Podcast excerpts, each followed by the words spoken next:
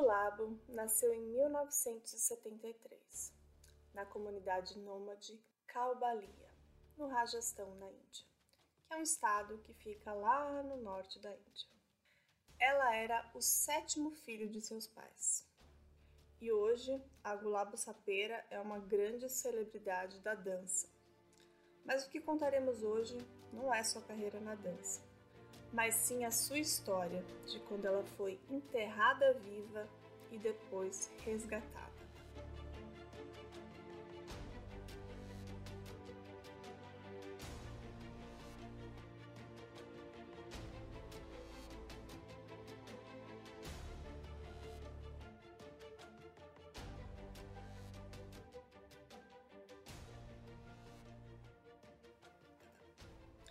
Esse é o Drink com Crime, um canal que fala de crimes, mistérios e curiosidades, sempre acompanhado de bons drinks.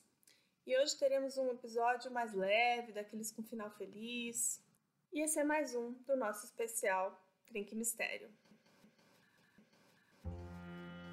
A indiana Gulabo Sapera não deveria estar viva, muito menos ser uma celebridade que é agora mas os seus pais desafiaram a própria comunidade e tradições para então salvar a sua vida. E hoje contaremos não a sua carreira na dança, mas sim a história de quando ela foi enterrada viva logo após o seu nascimento e depois resgatada por sua mãe e sua tia. A Gulaba morava numa comunidade nômade, aquelas que viajam de um lugar para outro sempre em acampamentos bem precários, né? E o pai dela era encantador de serpentes.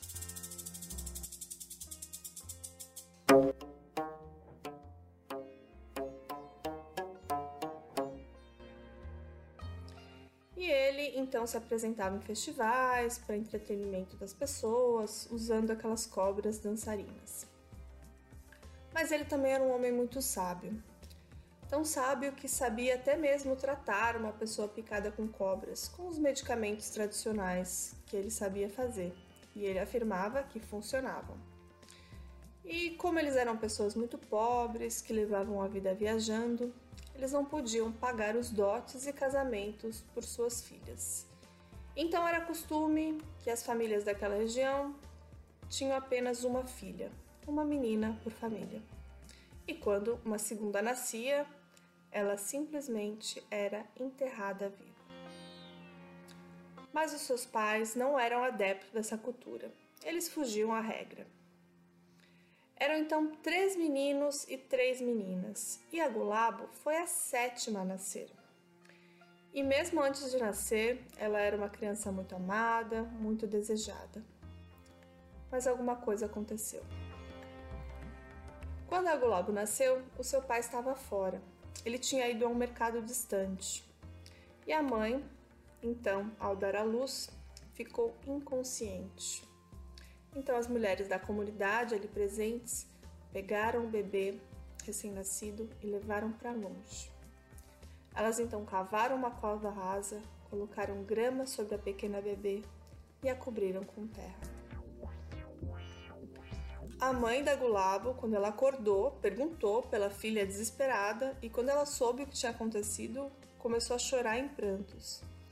E ela disse que o marido também ficaria muito bravo, porque ele queria muito aquela filha também como ela.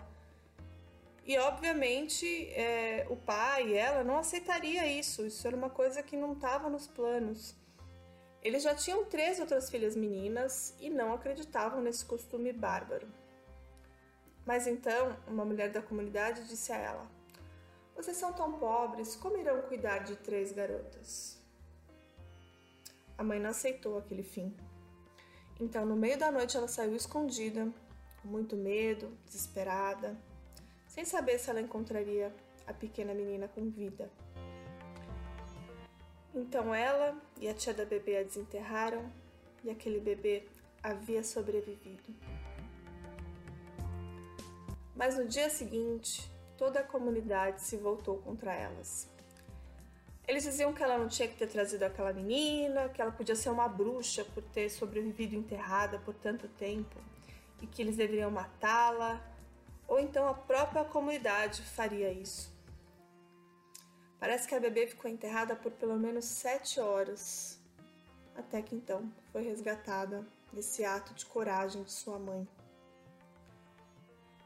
E o pai da menina não aceitaria isso, né? Não aceitaria que a comunidade tirasse a vida da menina, né? Ela já era uma sobrevivente. E o pai, então, lutou bravamente por sua filha.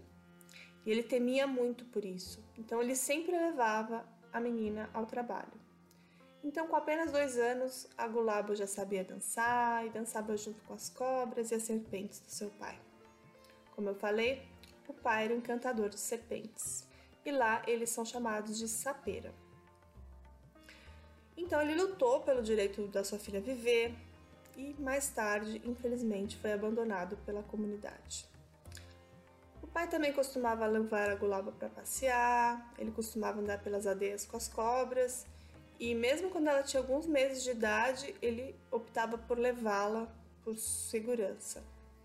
E ela sempre gostou de músicas, de dança de cobras e assim como as cobras, ela também começou a dançar e seguir as melodias desde muito pequena.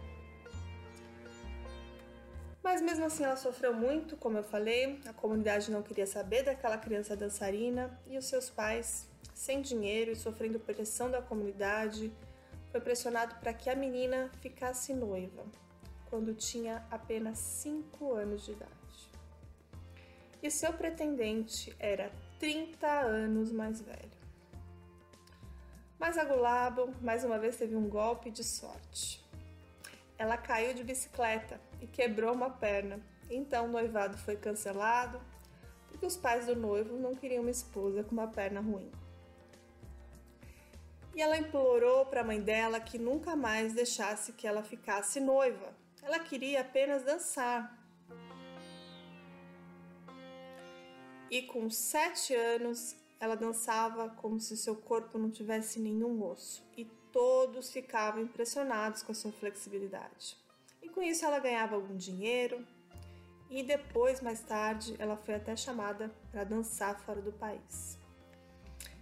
E numa apresentação, ela inclusive dançou para alguns estrangeiros, né? Ela era uma pequena notável e a Secretaria do Turismo do país resolveu incentivar aquela garota e planejava levar ela até os Estados Unidos. Mas ela pagaria um preço por isso. Por ter se apresentado aos estrangeiros, a comunidade então resolveu banir a família. E todos eles tiveram que mudar dali. Mas ela então, mesmo depois de ter passado por tudo isso, ser banida da comunidade, eles resolveram apoiar os seus sonhos, né? E mais o destino pregou mais uma peça. Antes dela embarcar para os Estados Unidos para fazer uma apresentação que foi arranjada lá pela Secretaria de Turismo, o pai dela morreu. Mas mesmo assim ela resolveu que ela iria e ela foi e dançou lindamente.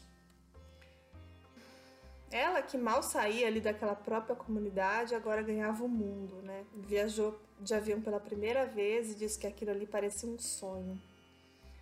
E a dança dela, a dança que ela fazia, era tão autêntica que nem nome ainda tinha. Então, ela resolveu nomear de sapeira, em homenagem às serpentes e, de certa forma, uma homenagem ao seu pai. A uma certa altura, ela já tinha um pouco de dinheiro e resolveu se casar.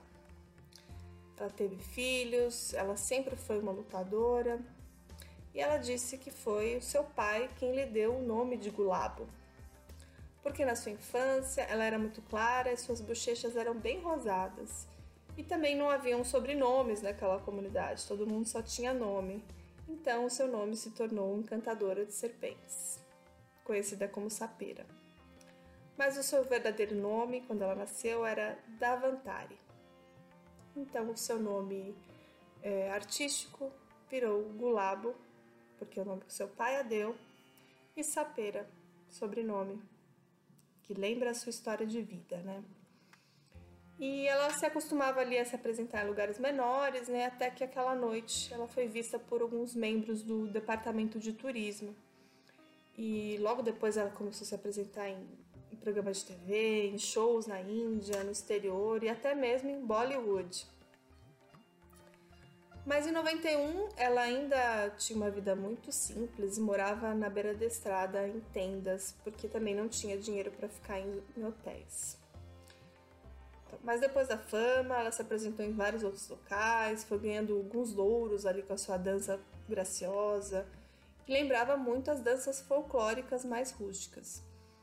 E quando ela voltou dos Estados Unidos, ela já era uma celebridade, né? E começou a se apresentar ali na, na Índia e também no exterior com bastante regularidade. Ela colaborou com artistas franceses, fez vários CDs de música em francês e um livro escrito sobre ela e até mesmo um documentário. E na França existe uma rua com o seu nome, uma rua chamada Gulabo Sapero. E ela tem fãs e seguidores no mundo todo, principalmente nos Estados Unidos, Canadá, Japão, Chile e França. Em 2016 ela foi premiada com o Padama Siri por seus esforços e reconhecimento pela dança folclórica local e também pela dança chamada Calbélia, que ela também faz essa dança. E essa dança não tinha nenhum reconhecimento antes da Gulabo, né? Mas agora ela foi incluída como um patrimônio cultural imaterial da humanidade em 2010 pela Unesco. E podemos também ver a Gulabo em vários filmes de Bollywood, Rajasthani, e inclusive ela participou de um reality show chamado Big Boss. E a Gulabo é uma mulher que se fez sozinha, né? Ela lutou pelos seus objetivos e pelos seus sonhos. E ela inspira muita gente. Ela não teve a oportunidade de estudar, mas agora ela está ajudando a comunidade a crescer e garantindo que as suas filhas tenham uma educação formal. E ela quer passar o seu legado aos alunos e dar continuidade à tradição da dança. Então ela dirige uma escola na Dinamarca e outra em Pushkar. E ela ganhou o mundo e ela realmente é uma mulher muito inspiradora. E além da dança, ela canta e ela gravou pelo menos 10 álbuns aí ao longo da sua vida. Hoje ela tem cinco filhos, ela é líder da sua comunidade e depois que ela voltou dos Estados Unidos, a comunidade deixou de matar meninas. E essa foi a sua maior conquista. Então é isso, gente. Eu gostei muito desse episódio. Eu queria trazer um episódio mais leve para agradar o final de semana de vocês. Hoje aqui eu tô num sábado super gostoso, ensolarado. E esse episódio aqui, esse capítulo estava guardado ali no, nas minhas, na minha manga, na minha carta de ideias. Eu falei, vou trazer um episódio mais tranquilinho, mais leve. E tô preparando uns próximos aí que vão ser bem legais. E eu queria agradecer todo mundo que curte o nosso canal, a gente está crescendo bastante. Hoje eu tive uh, a feliz notícia de ver que a gente chegou na posição 22 do Spotify de, de crimes e true crimes e tudo mais, e, e eu nunca imaginei que eu fosse chegar nessa posição. Isso é graças a todo mundo que curte, que compartilha, que comenta os nossos casos. Vou convidar para quem ainda não seguiu a gente no Instagram, por favor, vai lá no arroba porque lá eu vou sempre divulgar os episódios, vou dar alguns spoilers legais. Estou é, planejando um sorteio aí de Natal para vocês. Quero também é, interagir para a gente escolher os próximos casos. Então, acho que a plataforma do Instagram é bem legal para isso. Então, segue a gente lá. Quem ouve a gente na Aurela, eu já agradeço de antemão, porque ajuda a gente a ganhar um dinheirinho. E como eu faço isso tudo sozinha, eu escrevo roteiro, eu edito, eu faço tudo assim, é, é muito trabalhoso. Então, um pequeno reconhecimento, um agradecimento para mim já vale ouro, sabe? E o drink de hoje, esse drink é muito bom.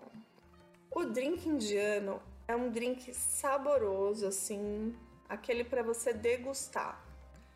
Você vai precisar de três fatias de abacaxi bem maduro e sem o miolo, sem aquela parte durinha uma dose de vodka, 4 colheres de sopa de leite condensado, xarope de groselha e gelo picado. Aí você vai colocar num liquidificador o abacaxi, a vodka e o leite condensado. Aí você vai fazer aquela mistura homogênea. Em um copo alto você vai colocar o xarope de groselha, três dedinhos, gelo e por último esse líquido que a gente bateu, o abacaxi com a vodka e o leite. Aí você pode salpicar um pouquinho de canela para dar um, ar aí meio indiano e servir. É bem gostoso. Ah, e bate com um pouquinho de gelo também que fica gostoso, fica mais refrescante, tá?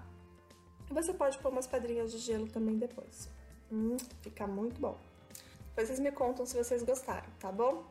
Muito obrigada para quem segue a gente. Até a próxima. Tchau, tchau.